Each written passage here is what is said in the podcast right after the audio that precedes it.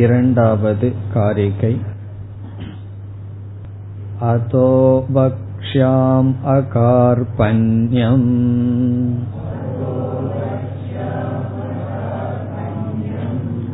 அஜாதி சமதாம் கதம்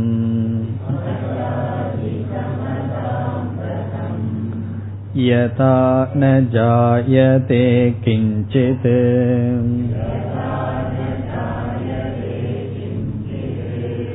ஜாயமானம் சமந்ததஹ.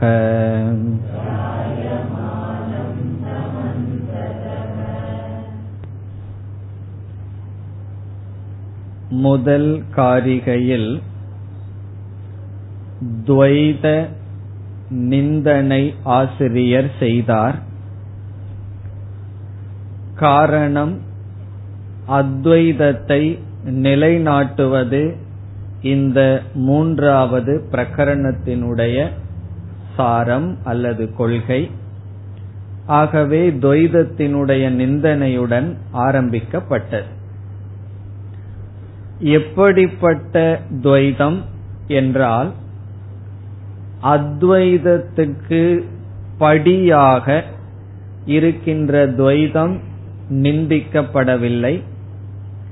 ஆனால் துவைதமே மேலான அல்லது முடிவான தத்துவம் என்று நினைக்கின்ற துவைதம் நிந்தனை செய்யப்படுகின்றது. துவைதத்தை இங்கு உபாசிய உபாசக பேதம் என்ற நிலையில் எடுத்துக்கொள்ளப்பட்டது.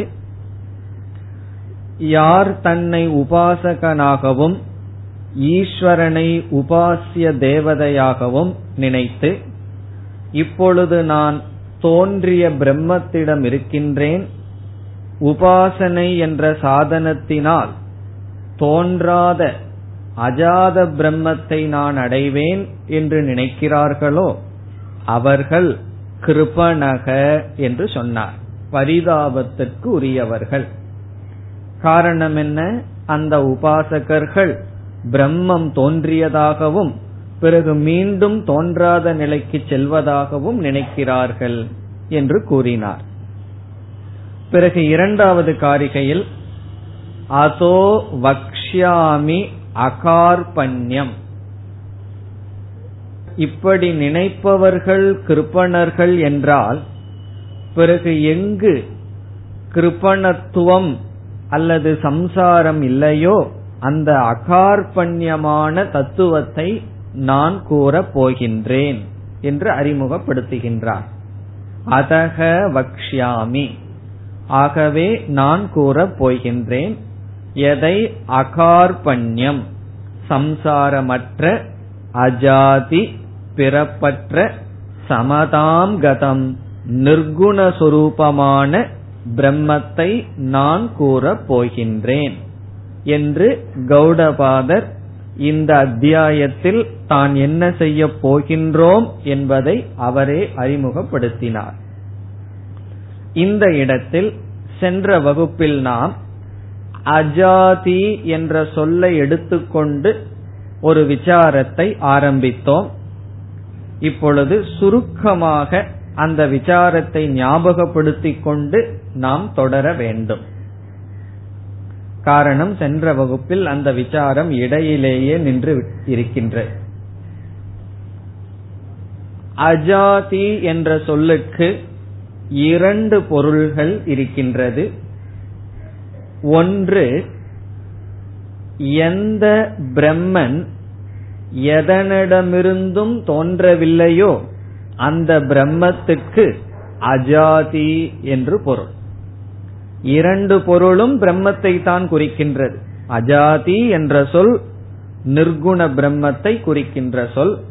முதல் பொருள், எந்த பிரம்மன் எதனிடமிருந்தும் தோன்றவில்லையோ. ஜாதி என்றால் இங்கு பிறப்பு. ந ஜாதிஹி ந ஜென்ம, இதற்கு ஜென்மம் இல்லை. இதற்கு என்றால் அஸ்ய அஸ்ய பிரம்மணக ந ஜென்ம வித்யதே, இந்த பிரம்மத்துக்கு பிறப்பு இல்லை, இதற்கு இனி ஒரு சொல் பார்த்தோம், ஸ்வயம்பூஹு என்று. ஸ்வயம்பூஹு என்றால் ஸ்வயமாக இருக்கின்றது, ஸ்வயம் பவதி என்று ஒரு பொருள் பார்த்தோம். இனி இரண்டாவது பொருள் நாம் பார்த்தது, அதைத்தான் முக்கியம் என்று பார்த்தோம். ந ஜாதிஹி அஸ்மாத், இந்த பிரம்மத்திடமிருந்து எதுவும் பிறக்கவில்லை. இப்ப பிரம்ம என்றால் என்ன? எதனிடமிருந்து எதுவுமே உற்பத்தியாகவில்லையோ அது அஜாதி. எதனிடமிருந்து எதுவும் தோன்றவில்லையோ அது அஜாதி. முதல் பொருள் பிரம்மத்துக்கு தோற்றமில்லை. இரண்டாவது பொருள் பிரம்மனிடமிருந்து எதுவும் தோன்றவில்லை. இந்த இரண்டில் முதல் கருத்தானது எல்லா ஆஸ்திகர்களாலும் ஏற்றுக்கொள்ளப்படுகிறது. காரணம் என்ன? நாஸ்திகர்கள் பிரம்ம என்ற ஒன்றினுடைய இருப்பையே ஏற்றுக்கொள்வதில்லை. பிறகு எப்படி அவர்கள் அது அனாதியாக இருக்கிறது ஏற்றுக்கொள்வார்கள்? ஆஸ்திகர்கள், குறிப்பாக பிரம்மத்தை ஏற்றுக்கொள்பவர்கள் அனைவரும் பிரம்ம என்ற தத்துவம் ஒரு காலத்திலும் பிறக்கவில்லை, எதனிடமிருந்தும் தோன்றவில்லை, அது ஸ்வயம்பாவாக இருக்கின்றது என்பதை ஏற்றுக்கொள்கிறார்கள். பிறகு அத்வைதிகளை தவிர வேறு யாரும் நாம் கூறுகின்ற இரண்டாவது கருத்தை ஏற்றுக்கொள்வதில்லை. இரண்டாவது கருத்து என்ன சொல்கின்றோம்? தோற்றத்தை அடையாத காரணம் இல்லாத பிரம்மத்திடமிருந்து எதுவும் தோன்றவில்லை, தோன்றாத பிரம்மத்திடமிருந்து எதுவும் தோன்றவில்லை. அது இரண்டாவது கருத்து. இவ்விதம் ஜாதி என்றால் ஜென்ம பிறப்பு, எதுவும் பிறக்கவில்லை என்ற கொள்கைக்கு அஜாதிவாதக என்பது பெயர். அஜாதிவாதக, இங்கு வாதக என்றால் கொள்கை, நிர்ணயம், நிச்சயம். என்ன நிச்சயம்? அஜாதி. பிரம்மன் அஜாதிங்கிறது நிச்சயம், ஏற்கனவே ஏற்றுக்கொள்ளப்பட்ட நிச்சயம். பிரம்மத்திடமிருந்து எதுவும் வரவில்லை என்ற நிச்சயம்தான் இந்த அத்வைத பிரகரணத்தில் செய்யப்படுகின்றது. அதற்கு பெயர் அஜாதிவாதக. இனி அடுத்ததாக அத்வைத பிரகரணம்னு பேர் வச்சிருக்கோம். அத்வைத பிரம்மத்தை நிலைநாட்ட வேண்டுவதுதான் நம்முடைய கொள்கை. ஆனால் அத்வைத பிரம்மத்தை நிலைநாட்ட விரும்புகின்ற நாம் பிரம்மத்திடமிருந்து எதுவும் தோன்றவில்லைங்கிறதுல நிலைநாட்டுவதில் என்ன அக்கறை? அதை ஏன் செய்ய வேண்டும்? துவைதிகளெல்லாம் அத்வைதிகளிடம் இதைத்தான் கேட்கிறார்கள். உனக்கு பிரம்மத்தை அத்வைதம்னு சொன்னா சொல்லிட்டு போ, ஆனா இருக்கிற நாங்கள் உண்மைன்னு சொல்லிட்டு இருக்கிற இந்த உலகத்தை இல்லைன்னு சொல்றதுல உனக்கு ஏன் அவ்வளவு சந்தோஷம்? அது இல்லைன்னு சொல்றதுக்கு நீ ஏன் அவ்வளவு முயற்சி எடுக்கிறாய்? இந்த பிரகரணத்தினுடைய டாபிக்கே என்ன? அத்வைத பிரகரணம், அத்வைதத்தை நிலைநாட்டுவது, பிரம்ம அத்வைதம். ஆனால் இங்கு எதை நிலைநாட்ட அதிக முயற்சி செய்ய போகின்றோம்? பிரம்மத்திடமிருந்து எதுவும் வரவில்லை என்பதில்தான் அதிக முயற்சி செய்யப்படுகின்றது. அதற்கும் அத்வைதத்திற்கும் என்ன சம்பந்தம்? நான் கூறாமலேயே நீங்கள் கூறிவிடலாம். எப்படி என்றால், ஒரு கால் பிரம்மத்திடமிருந்து ஏதாவது தோன்றி இருந்தால், ஒரு கால் அப்படி தோன்றி இருந்தால் என்ன ஆகிவிடும்? தோன்றாத நிலையில் அஜம் பிரம்ம என்று ஒன்று இருந்தது.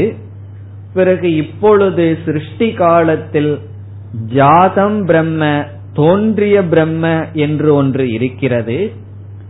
ஆகவே பிரளய காலத்தில் அல்லது இவைகளையெல்லாம் நீக்கி மீண்டும் அஜம் பிரம்மத்தை அடைய வேண்டும் என்று இருமை வந்துவிடும். காரணம் என்ன? பிரம்மத்திடமிருந்து ஒன்று தோன்றிவிட்டால் துவைதம் வந்துவிடும், அத்வைதத்தை நாம் நிலைநாட்ட முடியாது.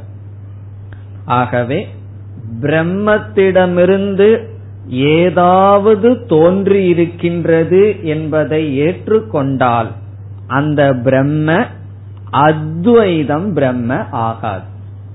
அத பிரம்மன்னு சொல்லிக்கலாம், ஆனா அத்வைதம்ங்கிற லட்சணத்தை கொடுக்க முடியாது.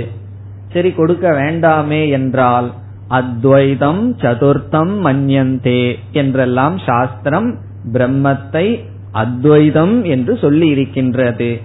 ஆகவே பிரம்மத்திற்கு அத்வைதம் என்ற இலக்கணம் பொருந்த வேண்டும் என்றால் பிரம்மத்திடமிருந்து எதுவும் தோன்றவில்லை என்று கூறியாக வேண்டும். இப்ப அஜாதி பிரம்ம அல்லது அஜாதிங்கிறதுக்கு என்ன பொருள் இப்பொழுது எடுத்துக்கொண்டோம்? ந ஜாதிஹி ந ஜென்ம அஸ்மாத் பிரம்மநக. இந்த பிரம்மத்திடமிருந்து எந்த உற்பத்தியும் எதுவும் தோன்றவில்லை. அதைத்தான் நாம் நிலைநாட்டப் போகின்றோம். பிறகு அடுத்த சந்தேகம் என்ன நமக்கு வரலாம் என்றால், பிரம்மத்திடமிருந்து ஒன்றுமே தோன்றவில்லை என்றால் இப்பொழுது நாம் பார்த்து கொண்டிருக்கிறது என்ன? இதெல்லாம் என்ன பண்ணிட்டு இருக்கோம்? பிரம்மத்தையா பார்த்துட்டு இருக்கோம்? பிரம்மத்தை தவறதான எல்லாத்தையும் பார்த்து கொண்டிருக்கின்றோம். ஆகவே இந்த சிருஷ்டி தோன்றியுள்ளது, சாஸ்திரத்துல வேற சிருஷ்டியை பற்றி அதிகமாக பேசப்பட்டிருக்கின்றது. ஆகவே இப்பொழுது நாம் அனுபவிக்கின்ற சிருஷ்டியை என்ன செய்வது, அதை பற்றி என்ன கூறுகிறீர்கள், அது இல்லைன்னே சொல்கிறீர்களா என்பது கேள்வி. ஏன்னா நம்ம என்ன நிலைநாட்ட போறோம்? பிரம்மத்திடமிருந்து எதுவும் தோன்றவில்லை என்றால் இப்பொழுது அனுபவத்துக்கு என்ன பதில் கூறுகிறீர்கள்? நமக்கு அனுபவம் இருக்கே, பிரம்மத்திடமிருந்து இவைகளெல்லாம் தோன்றியதாக. இரண்டாவது, இவைகளெல்லாம் காரியம், காரணம் ஒன்று இருக்க வேண்டும் என்ற அனுமானமும் இருக்கின்றது. தஸ்மாத் வா ஏதஸ்மாத் ஆத்மன ஆகாச சம்பூத என்று ஸ்ருதியும் இருக்கின்றது. ஆகவே ஸ்ருதி, அனுபவம், அனுமானம் இவைகளெல்லாம் தோன்றிய உலகத்தை நிலைநாட்டுகின்றது. இப்ப இந்த சிருஷ்டியை நீங்கள் என்ன சொல்கிறீர்கள் என்பது அடுத்த கேள்வி நமக்கு வரும். அதாவது பிரம்மத்திடமிருந்து எதுவும் தோன்றவில்லை என்றால் சிருஷ்டியினுடைய அனுபவத்திற்கு என்ன பதில் என்று கேட்டால் அதற்கு நாம் என்ன பதில் கூறுகின்றோம்? சிருஷ்டியினுடைய அனுபவத்தை நாம் நிராகரிக்கவில்லை. சிருஷ்டியினுடைய அனுபவத்தை இல்லை என்று நாம் கூறவில்லை. இப்ப யாராவது சிருஷ்டியினுடைய துவைதத்தினுடைய அனுபவம் இருக்கிறதா இல்லையான்னு கேட்டா அத்வைதி என்ன சொல்வான்? இருக்கின்றது என்று சொல்வான். சிருஷ்டியினுடைய அனுபவம் நீக்கப்படவில்லை. ஆங்கிலத்துல சொன்னா எக்ஸ்பீரியன்ஸ் ஆஃப் சிருஷ்டி இஸ் நாட் நெகேட்டட். பிறகு என்னன்னா எக்ஸிஸ்டன்ஸ் ஆஃப் சிருஷ்டி இஸ் நெகேட்டட். அதாவது சிருஷ்டியினுடைய இருப்பை நாம் நீக்குகின்றோம், சிருஷ்டியினுடைய அனுபவத்தை நாம் இல்லை என்று சொல்லவில்லை. இப்ப என்ன சொல்கின்றோம்? சிருஷ்டியினுடைய அனுபவம் இருக்கே என்று நம்மிடம் கேட்டால் அதற்கு என்ன பதில் கூறுகிறீர்கள் என்றால் நம்மளுடைய பதில் என்ன?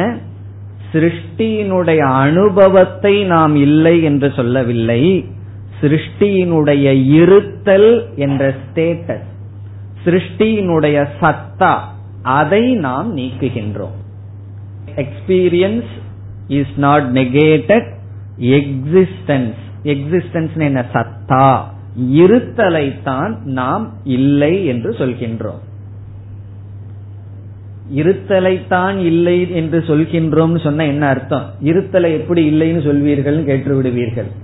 இருக்கிறது என்று உன்னால் நினைக்கப்பட்டதை நாங்கள் இல்லை என்று சொல்கின்றோம். நமக்கு அது இல்லதான், ஆனா இருக்கிறதுன்னு நீ நினைத்து விட்டாய், அதை இல்லை என்று கூறுகின்றோம். பிறகு அடுத்த கேள்வி என்ன? சிருஷ்டி இருத்தல் இல்லை என்ற தன்மையில், சத்தா அசத்தா என்ற தன்மையில் நாம் சத் அல்ல என்று சொல்லிவிட்டோம். சிருஷ்டியினுடைய சத்தா இருத்தலைத்தான் நீக்குகின்றோம், அது இல்லை என்று சொல்கின்றோம். அதனுடைய அனுபவத்தை இல்லை என்று நாம் கூறவில்லை. இது நம்முடைய பதில். பிறகு அடுத்த கேள்வி என்ன வரலாம்? சிருஷ்டியினுடைய இருத்தலை நீங்கள் நீக்குகிறீர்கள் என்றால் அதனுடைய அர்த்தம் என்ன? சிருஷ்டி இல்லை என்று சொல்வதற்கு சமம். சிருஷ்டியினுடைய எக்ஸிஸ்டன்ஸ் இருத்தலை நீக்கினால் சிருஷ்டி அசத் என்பது. ஆகவே அடுத்த கேள்வி நம்மிடம் கேட்கப்படுகிறது, அது இல்லாமல் இருந்தால், அது அசத்தாக இருக்கும் பொழுது அது எப்படி அனுபவிக்க முடியும்? சிருஷ்டியினுடைய சத்தை நீங்கள் நீக்குகிறீர்கள், ஆனால் அனுபவத்தை நீக்கவில்லைன்னு சொல்லிவிட்டீர்கள். சத்தை நீக்குதல், சிருஷ்டிக்கு சத் இல்லை என்றால் அது அசத். பிறகு அசத் எப்படி தெரியும் என்பது கேள்வி. இந்த இடத்துல நம்முடைய பதில் என்ன? ரஜ்ஜு சர்ப்பவது. ரஜ்ஜு சர்ப்பத்தான் நமக்கு உதவியாக இருக்கின்றது. ரஜ்ஜு சர்ப்பத்தை எடுத்துக்கொள்வோம். கயிற்றிலிருந்து பார்க்கப்பட்ட பாம்பு இருக்கிறதா இல்லையா என்றால் இல்லை. ஆனாலும் அனுபவிக்கிறோமா இல்லையா? அனுபவிக்கின்றோம். ஆகவே நாம் இருக்கிறதை அனுபவிக்கிறது ஒன்று, சில சமயம் இல்லாததையும் அனுபவிப்போம். அது எப்படி இல்லாததை அனுபவிக்கிறீர்கள் என்று கேட்டால், உதாரணம் நமக்கு இருக்கின்றது, இல்லாததை அனுபவிக்கின்றோம். வெறும் தோற்றம் மட்டும் இருப்பதையும் நாம் அனுபவிக்கின்றோம். காணல் நீர், நீல ஆகாசம், கயிற்றில் தோன்றிய பாம்பு, இவைகளெல்லாம். ஆகவே ஒரு பொருளுக்கு இருத்தல் என்ற தன்மை இல்லாத சமயத்திலும் அதை அசத் என்று சொல்ல வேண்டிய சூழ்நிலையில் அசத் என்றும் சொல்ல முடியாதபடி அது இருப்பது போல் தெரிகின்ற காரணத்தினால் அறியாமையில் இருக்கின்ற வரை அதை சத் சத் என்று நினைத்துள்ளோம். ஞானம் வந்தவுடன் அது அசத்தாகின்றது. அனுபவத்தில் இருந்த போதிலும் இப்படிப்பட்டதைத்தான் நாம் மித்யா என்று சொல்கின்றோம். இப்ப மித்யா என்றால் என்ன? எந்த ஒன்று சத் அல்லவோ, அதற்கு இருத்தல் இல்லையோ, அதே சமயத்தில் அது அனுபவிக்கப்படுகின்றதோ அது மித்யா. சத்து இல்லாமல் அனுபவத்துக்கு இருந்தால் அது மித்யா. மித்யாவினுடைய லட்சணம் ந சத் பரந்து பிரதீதிஹி வர்த்ததே. அது சத் அல்ல, ஆனால் பிரதீதி, பிரதீதினா அனுபவத்திற்கு இருக்கின்றது, அது மித்யா. இப்ப நம்ம அஜாதிவாதக அப்படின்னு பார்த்தோம். அதற்கு இனி ஒரு சொல் மித்யா சிருஷ்டிவாதக. அஜாதிவாதகன்னு சொல்லலாம், அல்லது மித்யா சிருஷ்டிவாதக. சிருஷ்டியானது மித்யா என்பது நம்முடைய வாதம். அஜாதிவாதம்னு சொன்னாலும் ஒண்ணுதான். காரணம் என்ன? இப்ப உதாரணத்துக்கு போவோம். கயிற்றுல தோன்றிய பாம்பு தோன்றியதா என்றால் என்ன? அது தோன்றவே கிடையாது. பிறகு என்ன? தெரிகிறது, அவ்வளவுதான். அது தோன்றவில்லை, பாம்பானது உற்பத்தியாகவில்லை, ஆனால் இருப்பது போல் தெரிகிறது. நம்ம உற்பத்தியாகவில்லைங்கிறதுக்கு முக்கியத்துவம் கொடுத்து பேசணும்னா அஜாதிவாதகன்னு சொல்றோம். அதான் உற்பத்தி ஆகலையே. தெரியுதுங்கிறதுக்கு முக்கியத்துவம் கொடுத்து பேசணும்னா மித்யா சிருஷ்டிவாதக. எப்பெல்லாம் மித்தியான்னு சொல்றோமோ அங்க நம்மளுடைய கவனம் அனுபவத்துக்கு இருக்கேங்கிற ஸ்டாண்ட் பாயிண்ட் அந்த நிலையில். பிறகு அதனுடைய சத்தை ஆராய்ச்சி செய்யும் பொழுது அஜாதிவாதக அல்லது அசத். அசத்து தான் ரெண்டு விதமா பிரிச்சறோம், இல்லாததை இரண்டு விதமாக பிரிக்கின்றோம். ஒன்று ரெண்டுமே இல்லாதது, ஒன்று இல்லாதது தெரியாதது, இனி ஒன்று இல்லாதது இருப்பது போல் தெரிவது. இந்த உலகம் என்னன்னா இது இல்லாதது இருப்பது போல் தெரிவது. அசத் அப்ரதீதிகி ஒன்று, அசத் பிரதீதிகி ஒன்று. அசத்துனா இல்ல, அப்ரதீதினா தெரியவும் இல்லை, இல்லை தெரியவும் இல்லை, அனுபவிக்கவும் இல்லை. அது ஒன்று அசத் அப்ரதீதி. பிரதீதினா அனுபவத்திற்கு இருப்பது, அப்ரதீதினா அனுபவத்திற்கு இல்லை. இரண்டாவது என்னன்னா அசத் பிரதீதிகி, அது இல்லை ஆனால் இருப்பது போல் தெரிகிறது. ஆகவே இப்ப நம்மளுடைய நம்மிடம் கேட்ட கேள்விக்கு நாம பதில் சொல்லிட்டு வர்றத சிந்திச்சோம்னா அஜாதிவாதம் எந்த பிரமாணத்திற்கும் விரோதம் அல்ல. இதைத்தான் நாம் நிலைநாட்ட போகின்றோம். இப்பொழுது முதல் வரியில் நாம் அஜாதி என்பதற்கு இதுவரை பொருள் பார்த்தோம். அதக வக்ஷ்யாமி அகார்பண்யம். அகார்பண்யம்ங்கிறது பிரம்மத்திற்கு லட்சணம், சம்சாரம் இல்லாத பிரம்மத்தை, அது அஜாதி அத்வைதமான பிரம்மத்தை. சமதாம் கதம். சமதாம் கதம்னா நிர்தர்மகம் கதம், நிர்விசேஷம் கதம், நிர்குணம் கதம், நிர்குணமாக இருக்கின்ற, விசேஷமற்றதாக இருக்கின்ற அல்லது பூர்ணமாக இருக்கின்ற பிரம்மத்தை நான் கூறப் போகின்றேன், அறிமுகப்படுத்துறார். இப்போ அகார்பண்யம்ங்கிற ஒரு சொல், அஜாதிங்கிற இரண்டாவது சொல், சமதாம் கதம் மூன்றாவது சொல், இந்த மூன்றும் பரம்பொருளுக்கு பிரம்மத்திற்கான லட்சணம். இப்படிப்பட்ட பிரம்மத்தை இந்த அத்தியாயத்தில் நான் கூறப் போகின்றேன், அகம் வக்ஷ்யாமி சொல்ல போகின்றேன். பிறகு இரண்டாவது வரைக்கு வருகின்றோம். நம்ம அஜாதிங்கிறதுல என்ன கருத்தை பார்த்தோம்? பிரம்மத்திடமிருந்து எதுவும் வரவில்லை அப்படின்னு பார்த்தோம்.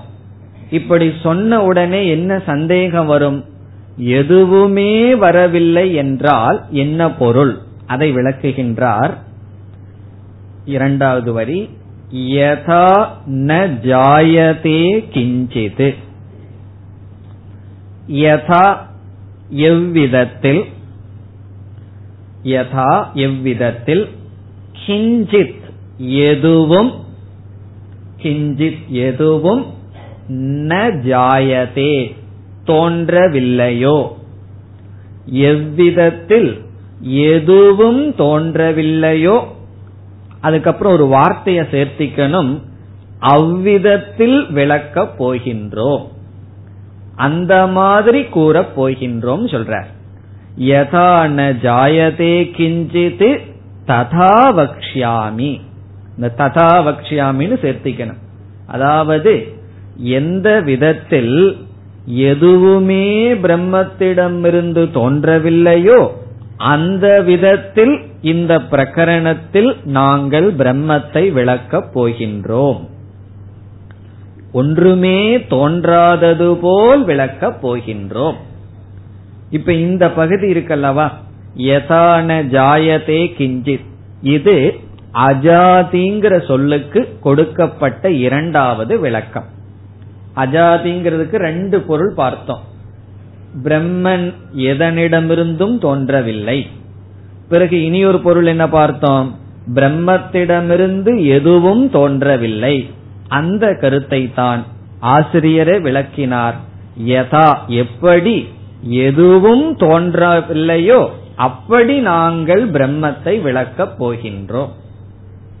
இப்ப யதா ந ஜாயதே கிஞ்சித் பிரம்மத்திடமிருந்து எப்படி ஒன்றும் தோன்றவில்லையோ அவ்விதம் விளக்கம் வரப்போகிறது. பிறகு கடைசி வரியில் என்ன சொல்றார்?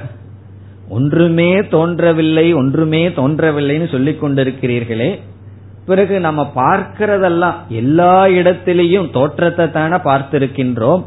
சாஸ்திரத்துல ஆகாசமே தோன்றியிருக்குன்னு சொல்லியிருக்கே, அப்படி அந்த அனுபவத்திற்கு என்ன பதில் சொல்கிறீர்கள் என்றால் கடைசி வரையில சொல்ற, இவைகள் அனைத்தும் தோன்றிக் கொண்டிருக்கும் பொழுதே அனுபவித்துக் கொண்டிருக்கும் பொழுதே தோன்றியதாக தெரிந்து கொண்டிருக்கும் பொழுதே எப்படி எதுவும் தோன்றவில்லையோ அப்படி விளக்கப் போகின்றோம். அதான் கடைசி பதில் சொல்றார், ஜாயமானம் சமந்ததக. சமந்ததகன எல்லா இடத்திலும், நம்மை சுற்றிலும் அர்த்தம்.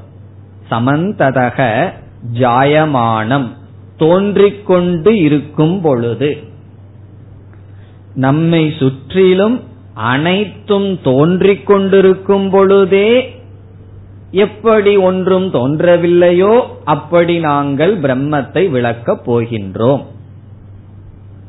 முரண்பாட்டுக்குள்ள முரண்பாட்டுக்குள்ள முரண்பாடா சொல்ற. இவைகளெல்லாம் நம்மை சுற்றி, அது ஒரு இடத்துல தோன்றியிருந்தா பரவாயில்ல, சமந்ததக எவ்ரிவேர் எல்லா இடத்திலையும் ஜாயமானம் தோன்றிக் கொண்டிருக்கும் பொழுது எப்படி ஒன்றும் தோன்றவில்லையோ அப்படி நாங்கள் விளக்கப் போகின்றோம். அப்ப ஜாயமானம்ங்கிற வார்த்தைக்கு பொருள் ஜாயமானத்துவேன பாசமானம்.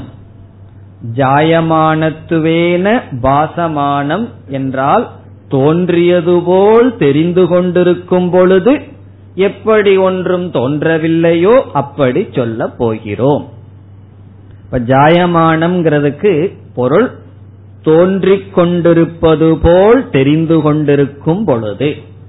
ஜாயமானத்துவேன பாசமானம், பாசமானம்னா அப்பியர், தோன்றுவது போல் தெரிந்து கொண்டிருக்கும் பொழுது அது எப்படினா சமந்ததக எல்லா இடத்திலும் தோற்றம் இருப்பது போல் தெரிந்து கொண்டிருக்கும் பொழுது. இரண்டாவது வரியை மீண்டும் படிக்கணும், யதான ஜாயதே எப்படி தோற்றம் இல்லையோ அப்படி சொல்ல போகின்றோம். பிறகு தோன்றுவது போல ஏன் தெரியுது? அவித்யா திருஷ்டிகி, அதத்தான் அவித்யா அஜானம் என்று சொல்வது. அறியாமையினால், அறியாமையினுடைய திருஷ்டியில இருக்கும் பொழுது தோன்றுவது போல் தெரிந்து கொண்டிருக்கும் பொழுதும் எப்படி ஒன்றும் தோன்றவில்லையோ அப்படி நாங்கள் பேசப் போகின்றோம். இப்ப இரண்டாவது காரிகையில் என்ன பண்ணார்? அகார்பண்யம்ங்கிற வார்த்தையை சொன்னார். அங்கதான் புருஷார்த்தம் இருக்கு. இப்படிப்பட்ட பிரம்மத்தை நாம் தெரிந்து அதனால் என்னென்ன அந்த கிருபணம் என்கின்ற நிலையிலிருந்து நீங்க வேண்டும். இப்படிப்பட்ட பிரம்மத்தை நான் கூற போகின்றேன். இவ்விதம் அறிமுகப்படுத்திவிட்டார். இனி அவர் என்ன செய்ய போகின்றேன் என்று சொன்னாரோ அதை செய்ய மூன்றாவது காரிகையிலிருந்து ஆரம்பம் செய்கிறார். மூன்று, ஆத்மா ஹ்யாகாசவத் ஜீவைஹி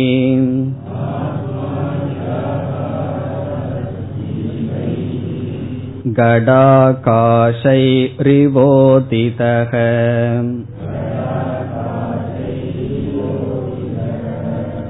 கடாதிவஸ்ச சங்காதைஹி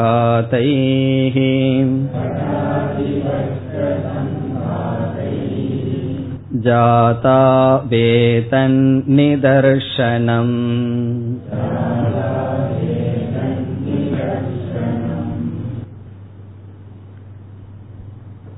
சென்ற காரிகையில் பிரம்மத்திடமிருந்து எதுவும் எப்படி தோன்றவில்லையோ அப்படி விளக்கப் போகின்றோம் என்ற பிரதிஜ்ஞா செய்தார். பிரதிஜ்ஞாங்கிற வார்த்தை நமக்கு தெரிந்தது. நான் என்ன செய்ய போகின்றேன் என்பதை சொல்வது பிரதிஜ்ஞா.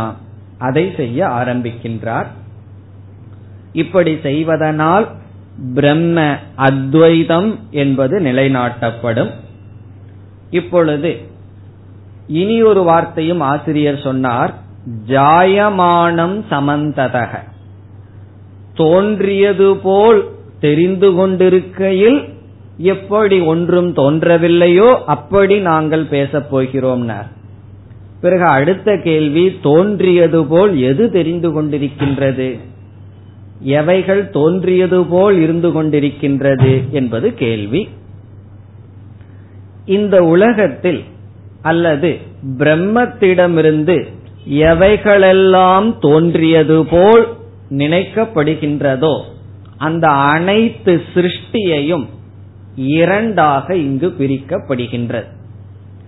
எவைகளெல்லாம் தோன்றியது என்று கருதப்படுகின்றதோ, எவைகளெல்லாம் தோன்றியதுன்னு நிறுத்திட்டோம்னா தப்பா போயிடும். ஜாயமானத்துவேன பாசமானம்னு பார்த்தோம். தோன்றியது போல் நினைக்கப்படுகின்றதோ அவைகள் அனைத்தும் இரண்டாக பிரிக்கப்படுகின்றது.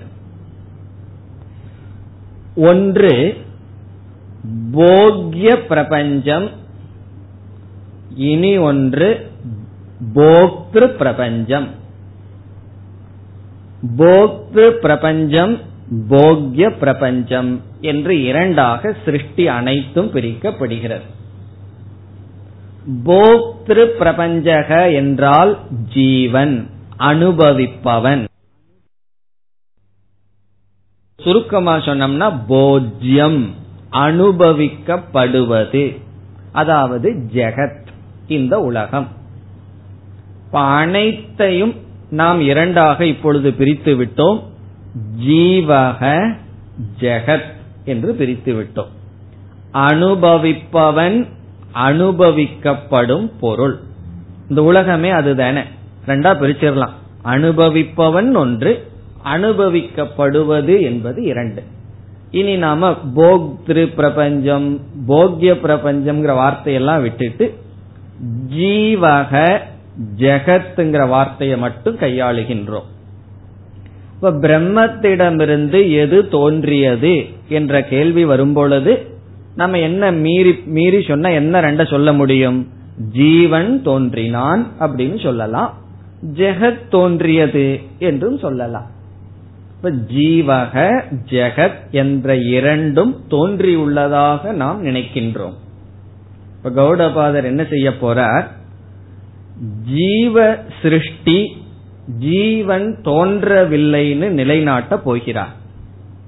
பிறகு ஜெகத் எப்படி தோன்றவில்லைன்னு நிலைநாட்ட போகிறார். இதத்தான் இனிமேல் செய்ய போகிறார். ஜீவ சிருஷ்டி நிஷேதக, ஜெகத் சிருஷ்டி நிஷேதக. இந்த ரெண்ட தேன தோன்றியதாக நாம் நினைத்துள்ளோம்.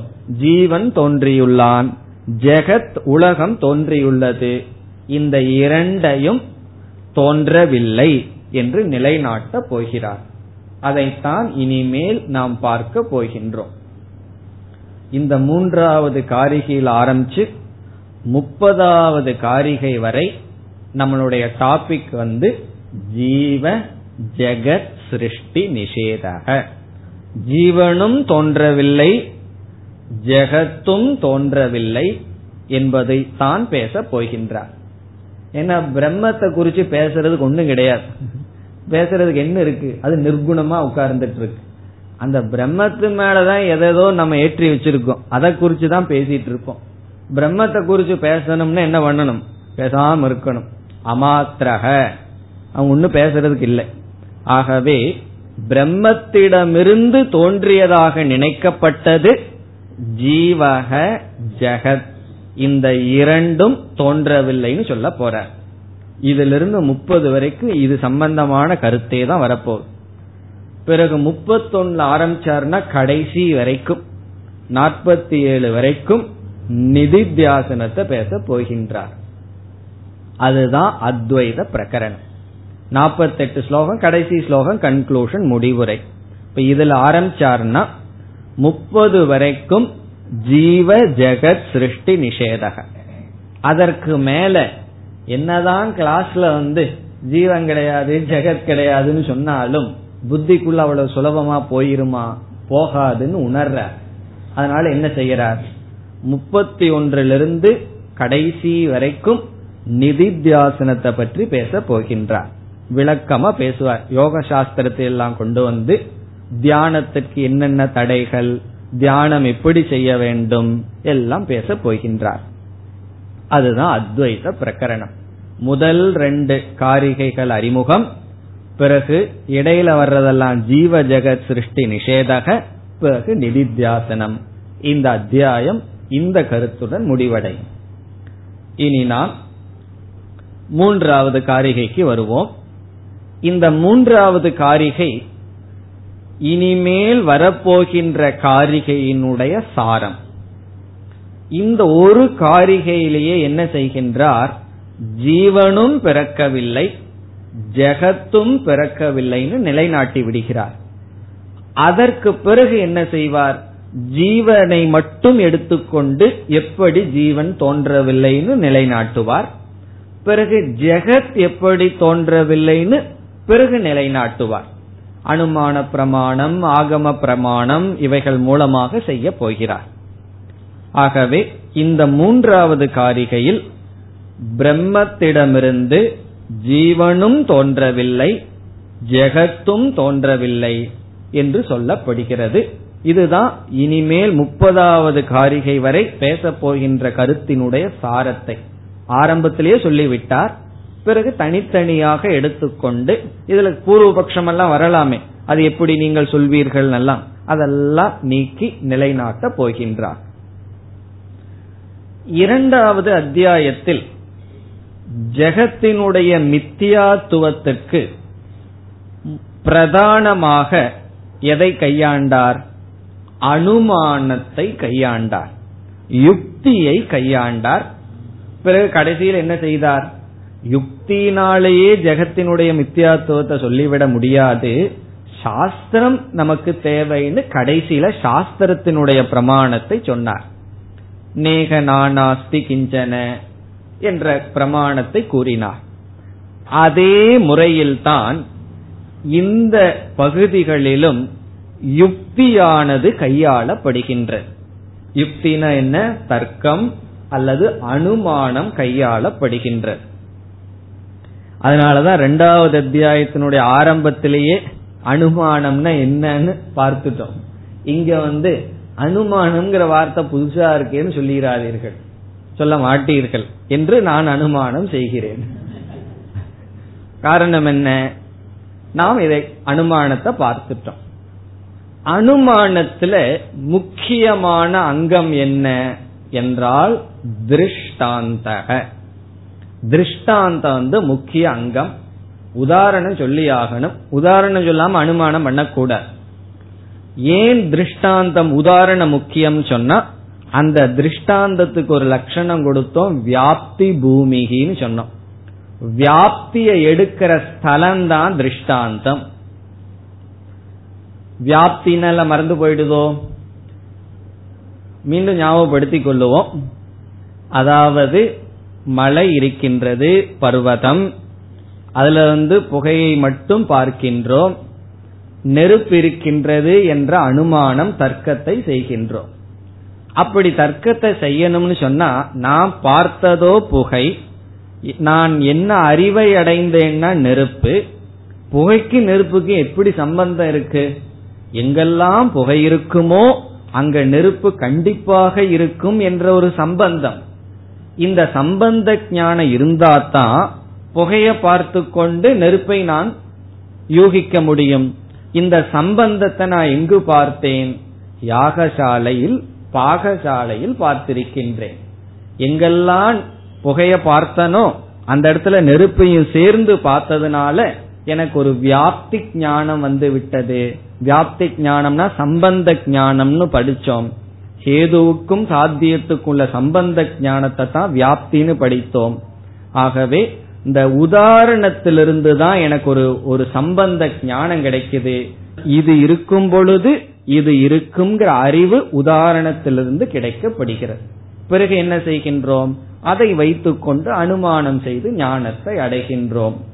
ஆகவே எங்கெல்லாம் தர்க்க ரீதியாக நிலைநாட்டப்படுகிறதோ அங்கு நமக்கு உதாரணம் முக்கியமாக தேவை. ஆகவே இங்கு என்ன செய்ய போகிறார்? முதலில் உதாரணத்தை எடுத்துக்கொண்டு உதாரணம் மூலமாக ஜீவ சிருஷ்டி எப்படி தோன்றவில்லை, ஜெகத் சிருஷ்டி எப்படி தோன்றவில்லை என்று நிலைநாட்டுகின்றார். இப்ப இந்த காரிகையில ரெண்டையும் சேர்ந்து நிலைநாட்டார். இனிமேல் வர்ற காரிகையில தனித்தனியா எடுத்துக்க போறார். முதல்ல ஜீவனை மட்டும் எடுத்துக்குவார். எடுத்துட்டு எப்படி தோன்றியது போல் தெரிந்தாலும் தோன்றவில்லை என்பதை நமக்கு நிலைநாட்டுவார். அதற்கு பிறகு என்ன செய்வார்? ஸ்ருதியினுடைய பிரமாணத்தை கொடுப்பார். அதே போல ஜெகத் விஷயத்திலையும் தனியா எடுத்துக்க போறார். ஜெகத் எப்படி தோன்றவில்லை, தோன்றியது போல் தெரிந்தும் தோன்றவில்லைங்கிறத நிலைநாட்டுவார். யுக்தியினுடைய துணை கொண்டு, உதாரணங்களினுடைய துணை கொண்டு பிறகு என்ன செய்ய போகின்றார்? ஸ்ருதியினுடைய பிரமாணத்தை சொல்ல போகின்றார். அப்படித்தான் நாம் 30வது காரிகை வரை பார்க்க போகின்றோம். அதாவது 30வது காரிகை வரைக்கும் நமக்கு ரூட் தெரிஞ்சாச்சுன்னு அர்த்தம். அது வரைக்கும் நாம் இப்ப என்ன பண்ண போறோம் அப்படிங்கிறது நமக்கு இப்பொழுது தெளிவாகும்.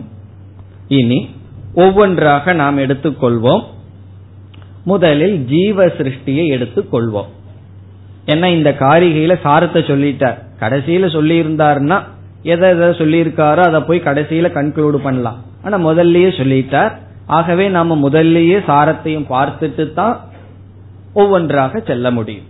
இப்ப இப்பொழுது நாம் எடுத்துக்கொண்டு உதாரணத்தை எடுத்துக்கொண்டு எப்படி ஜீவன் தோன்றியது போல் தெரிந்தாலும் தோன்றவில்லைங்கிறத பார்க்கணும். அதே போல ஜெகத்து தோன்றியது போல் தெரிந்தாலும் தோன்றவில்லைங்கிறத இந்த காரிகையிலேயே பார்க்கின்றோம். பிறகு விளக்கம் அடுத்த காரிகையிலிருந்து வரும். இப்ப முதல்ல எதை எடுத்துக்கின்றோம்? ஜீவ விஷயத்தை எடுத்துக்கொள்ளலாம், பிறகு ஜெகத்துக்கு வரலாம். இப்ப ஜீவனுடைய விஷயத்தை எடுத்துக்கொள்கின்றோம். ஜீவக ந ஜாதக, ஜீவன் பிறக்கவில்லை. ஜீவகங்கிறது என்ன? நமக்கு பட்சம். அந்த ஜீவ விஷயத்துல என்ன முடிவை நம்ம செய்யறோம்? ந ஜாதக, அவன் பிறக்கவில்லை, ஜீவனுக்கு ஜென்மம் கிடையாது என்ற நிர்ணயத்தை நாம் செய்கின்றோம். இதுக்கு என்ன காரணம் இங்க கொடுக்கிறோன்னு சொன்னோம்னா, பிரம்ம அபிநத்துவாத், பிரம்மத்திடமிருந்து வேறாக இல்லாத காரணத்தினால். பிரம்மத்திடமிருந்து வேறாக இல்லாத காரணத்தினால் பிரம்ம அபிநத்துவாத், பிரம்மத்திடமிருந்து வேறுபடாத காரணத்தினால்.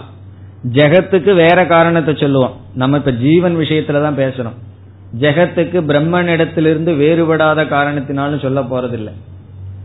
ஜீவன் பிறக்கவில்லை. ஜீவன்னா ஒரு சைத்தன்ய அறிவு சுரூபமான ஒன்று.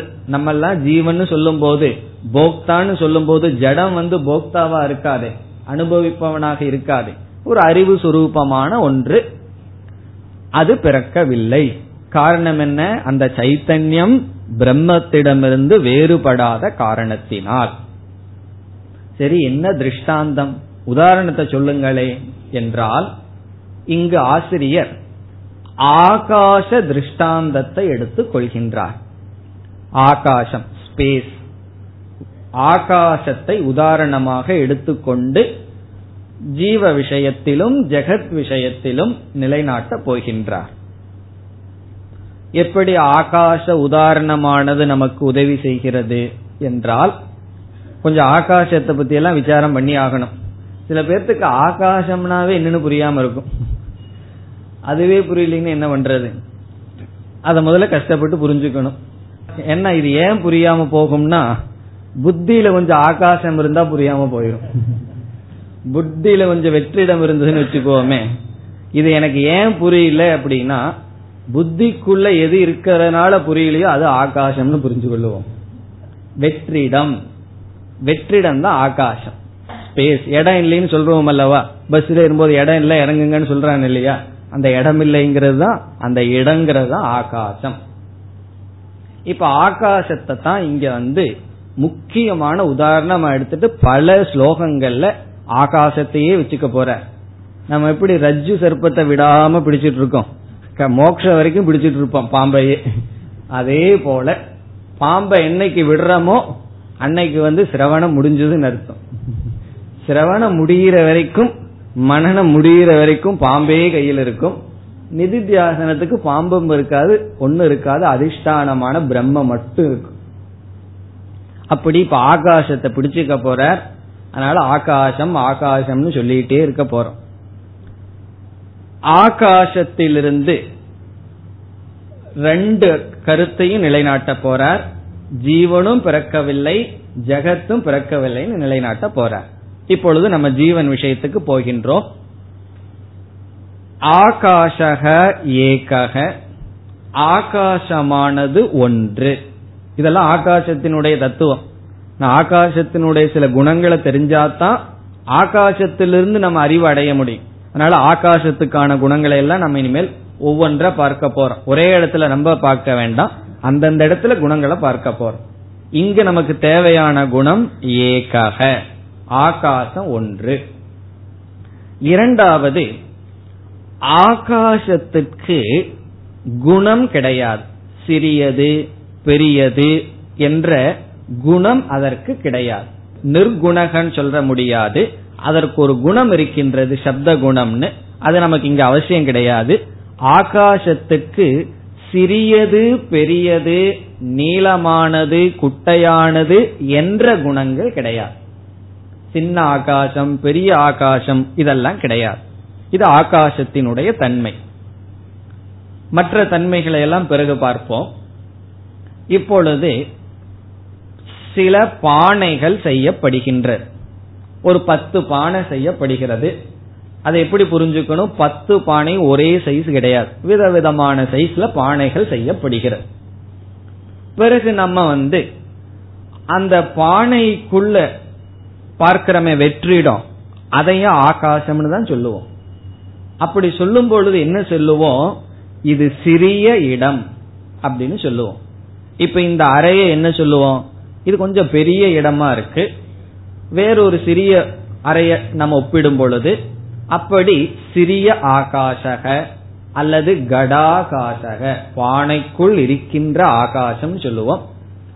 பிறகு வேற ஏதாவது ஒண்ணு செய்தோம்னா அதற்குள் இருக்கின்ற ஆகாசம், வெளியிருக்கின்ற ஆகாசத்தை என்ன சொல்லுவோம்? மகா ஆகாசக, பெரிய ஆகாசம்னு சொல்லுவோம். இப்பொழுது ஆகாசம் சிறியதாக பிறந்தது, ஆகாசம் பெரியதாக பிறந்தது என்ற விவகாரம் நம்மிடம் இருந்து வருகிறது. ஏன்னா ஆகாசம் சின்ன ஆகாசம் பெரிய ஆகாசம்ங்கிறது எப்ப வந்தது? பானை உற்பத்தியானவுடன் அந்த பானையினுடைய திருஷ்டியில பார்க்கும் பொழுது ஆகாசம் சிறியதாக தோன்றுகிறது, பெரியதாக தோன்றுகிறது. இந்த ஆகாசம் அங்க செல்கிறது, பானை போகும்போது ஆகாசம் போனது போல, இப்படிப்பட்ட விவகாரம் வருகின்றது. ஆகாசமானது ஒன்றாக இருக்கின்ற ஆகாசம், சிறியது பெரியது என்ற குணமில்லாத ஆகாசம், பானையினுடைய தோற்றத்தின் அடிப்படையில் எப்படி சிறியதாக பெரியதாக தோன்றியதோ. நம்ம மெஷர்மெண்ட் எல்லாம் என்ன, 1 லிட்டரு 2 லிட்டருன்னு எல்லாம் அளக்கிறமே, அதனுடைய அளவு என்னன்னா ஆகாசத்தினுடைய அளவு. ஒரு படியில அல்லது ஒரு பாத்திரத்துல எவ்வளவு ஆகாசம் இருக்கோ அவ்வளவு கணக்க போடுறோம். அந்த கணக்கு அந்த பாத்திரத்தினுடைய வெயிட்டுக்கு கிடையாது, அதற்குள்ள இருக்கிற ஆகாசத்துக்கு தான் முக்கியத்துவம். இவ்வளவு அடி, இவ்வளவு ரூமுக்கு, இவ்வளவு ஸ்கொயர் ஃபீட்டுக்கு விலைன்னு சொன்ன என்ன அர்த்தம்னா எல்லாம் ஸ்பேஸுக்கு தான் விலை. இவ்வளவு நீளம், இவ்வளவு அகலம், இவ்வளவு ஹைட் என்னோட ரூம்னு சொன்னா என்ன பொருள்? அது ஆகாசத்தை நாம் குறிக்கின்றோம். இப்ப ஆகாசத்துக்கு இந்த தன்மை எப்படி வந்தது? பானை தோன்றியவுடன் ஆகாசம் சிறியதாக பெரியதாக தோன்றியதாக அனுபவத்துக்கு இருக்கின்ற, அதுதான் நமக்கு முக்கியம். ஆனால் விசாரம் பண்ணி பார்த்தா நமக்கு என்ன தெரியுது? ஆகாசம் ஒன்றுதான், அது சிறியதாகவோ பெரியதாகவோ எப்படி வரவில்லையோ. இது உதாரணம். இப்ப அனுபவத்துல என்ன இருக்கு? ஆகாசம் சின்னதா பெருசா வந்ததாக இருக்கு. எப்பொழுது? திடீர்னு அப்படி வரவில்லை, பானை முதலியவைகள் தோன்றிய போது வந்ததா இருக்கின்றதோ. அதுபோல ஜீவன் தோன்றியது போல் தெரிந்தாலும் தோன்றவில்லை. அந்த பிரம்ம சைத்தன்யமே ஒரு சிறிய 3 ஷரீரத்தை பிரகாசிக்கும் பொழுது ஜீவனாக தோன்றுகிறது. அகில பிரபஞ்சத்தையும் பிரகாசிக்கும் பொழுது சத்தியம் ஞானம் அனந்தம்ங்கிற பிரம்மனாகவும், நம்மளுடைய பானைன்னு சொல்றது நம்முடைய ஷரீரங்கள், நம்மளுடைய ஷரீரங்கள் தோன்றும் பொழுது சைத்தன்யம் தோன்றியது போல் தெரிகின்றது. அப்ப இங்க எதற்கு எது உதாரணம்? பிரம்மத்துக்கு மகாகாசம் உதாரணம். பிரம்மத்துக்கு மகாகாசம் ஏகமான ஆகாசம். நம்முடைய ஷரீரங்களுக்கு உதாரணம் பானைகள், விதவிதமான பானைகள். நம்ம சரீரம் அப்படித்தானே, எல்லாத்துக்கும் ஒரே மாதிரி இருக்கா? விதவிதமான பானை போல் இருக்கின்றது, விதவிதமான சரீரம். அந்த ஒவ்வொரு சரீரத்துக்குள்ளேயும் பிரகாசப்படுத்துகின்ற சைத்தன்யம் இருக்கே, அது ஒவ்வொரு பானைக்குள் இருக்கின்ற ஆகாசத்துக்கு உதாரணம். இன்னும் 3 உதாரணம், எதை எதோட சேர்த்தணும்னு கவனமா பார்க்கணும். ஏக ஆகாசம், முழுமையான ஆகாசம் ஈக்குவல் டு பிரம்ம, பானைகள் ஈக்குவல் டு ஷரீரங்கள், நம்முடைய ஷரீரங்கள். பானைக்குள் இருக்கின்ற ஆகாசம் ஈக்குவல் டு ஷரீரத்திற்குள் இருக்கின்ற சைத்தன்யம். இதுதான் உதாரணம். இவ்விதம் ஒப்பிடப்படுகிறது. மகாகாசம் மகாபிரம்ம பரம்பொருள், பிறகு கடாகாசம் சரீரத்துக்குள் இருக்கின்ற ஜீவன், கடம் பானைகள் சரீரம். இப்படி பார்க்கையில மகாகாசமானது சின்ன சின்ன ஆகாசமா விவகாரம் பண்றதுக்கு எப்ப வந்தது? பானைகள் தோன்றும் போது எப்படி வந்ததோ அதே போல ஏகமான சைத்தன்யம் ஒவ்வொரு ஸ்தூல சூக்ஷ்ம காரண சரீரத்தை பிரகாசப்படுத்தும் பொழுது ஜீவனாக தோன்றியது போல் தெரிகின்றது. அந்த சைத்தன்யம் தோன்றவில்லை. அந்த சைத்தன்யம் பிரகாசப்படுத்துகின்ற சைத்தன்யம் ஒன்றா இருக்கு. அது சரீரத்தை பிரகாசப்படுத்தும் பொழுது ஜீவன்கிற பேர் அந்த சைத்தன்யத்திற்கு வருகிறது. எப்படி மகாகாசத்துக்கு கடாகாசகங்கிற பேரு வருகிறதோ அது போல இப்ப இந்த உதாரணத்துல என்ன செய்து விட்டார்? ஒரு ஆகாசம் பானையினுடைய தோற்றத்தின் அடிப்படையில் சிறிய சிறிய ஆகாசமாக இருப்பது போல் தோன்றியதோ அதுபோல் ஒரு பிரம்ம சைத்தன்யம் விதவிதமான சரீரம் என்ற பானைகள் தோன்றும் பொழுது அதற்குள் ஜீவன் என்ற பெயரை பெறுகின்றது. இது 3வது காரிகையின் முதல் வரியினுடைய சாரம். 2வது வரியில ஜெகத்தை சொல்ல போற. முதல் வரியை முடித்து விடுவோம், பிறகு 2வது வரிக்கு வரலாம். இப்போ காரிகைக்குள் செல்லலாம். முதல் வரி ஆத்மாஹி ஆகாஷவத் ஜீவைஹி கடாகாஷைஹி இவ உதிதஹ. முதல்ல உதாரணத்தை மட்டும் எடுத்துக்குவோம்.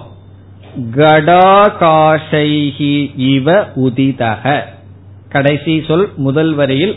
உதிதக என்றால் தோன்றின, தோன்றின ஜென்மத்தை அடைகின்றது போல் அடைகிறது, உற்பத்தி ஆனது. இங்க உற்பத்தி ஆகல, உற்பத்தி ஆனதை போல தெரியுது. எப்படி உற்பத்தி ஆனது போல் தெரிகிறது? அதனாலதான் இவகன்னு ஒரு வார்த்தையை போட்டிருக்கார்.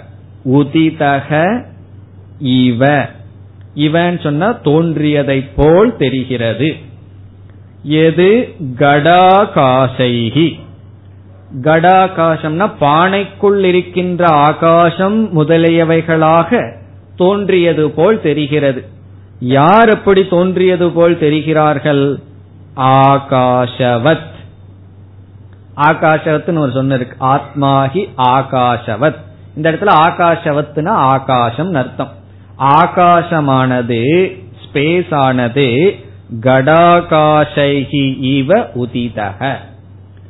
ஆகாசமானது கடாகாச ரூபமாக உற்பத்தியானது போல் எப்படி நம்முடைய அனுபவத்தில் இருக்கிறதோ, ஏகமான சலனமற்ற சிறிது பெரிது என்று சொல்ல முடியாத ஆகாசம் எப்படி கடாகாசம், மடாகாசம், கோஷ்டாகாசம், கோஷ்டம்னா ரூம், ரூம் ஆகாசம், பானையில் இருக்கிற ஆகாசம் என்றெல்லாம் சொல்றமோ அப்படி இவை தோன்றியது போல் தெரிகிறது. அதுபோல என்னவா முதல் சொல் ஆத்மாஹி. இந்த இடத்துல ஆத்மான பரமாத்மா, பிரம்ம முக்கிய ஆத்மா. எப்படி தெரிகிறதா? ஆத்மாங்கிறதுக்கு அடுத்தது ஜீவைகிங்கிற சொல்ல எடுத்துக்கணும். ஆத்மா ஜீவைகி, ஆத்மாவானது ஜீவர்களாக, ஆத்மா ஜீவாத்மாக்களாக, ஆத்மான பரமாத்மா பரபிரம்ம, ஜீவர்களாக மீண்டும் கடைசி சொல்ல எடுத்துக்கணும் இவ உதிதக, ஜீவர்களாக தோன்றியதை போல் தெரிகிறது. ஜீவர்களை போல் உற்பத்தியானதாக இருக்கின்றது.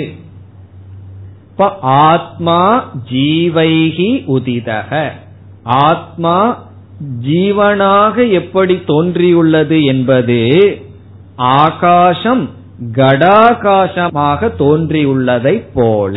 இதுதான் சாரம். ஆத்மா ஜீவனாக தோன்றுவது, இங்க ஆத்மான பரமாத்மா, பரமாத்மா ஜீவனாக தோன்றுவது ஆகாசம் கடாகாசமாக தோன்றுவது போல. இதுதான் முதல் வரியினுடைய சாரம். பரமாத்மா ஜீவாத்மாவை போல் தோன்றுவது, ஆகாசம் கடாகாசத்தை போல் தோன்றுவதற்கு நிகர். இதுதான் முதல் வரி. இனி அடுத்தது என்ன செய்ய போறார்? ஷரீரம் அல்லது ஜெகத் நிஷேதத்தை செய்ய போகின்றார். இதற்கும் இவர் ஆகாசத்தையும் பானையுமே உதாரணமாக வைத்துக் கொண்டு செய்ய போகின்றார். அடுத்த வகுப்பில் பார்ப்போம். ஓம் பூர்ணமதః பூர்ணமிதம் பூர்ணாத் பூர்ணமுதச்யதே பூர்ணஸ்ய பூர்ணமாதாய பூர்ணமேவாவசிஷ்யதே. ஓம் சாந்தி சாந்தி சாந்தி.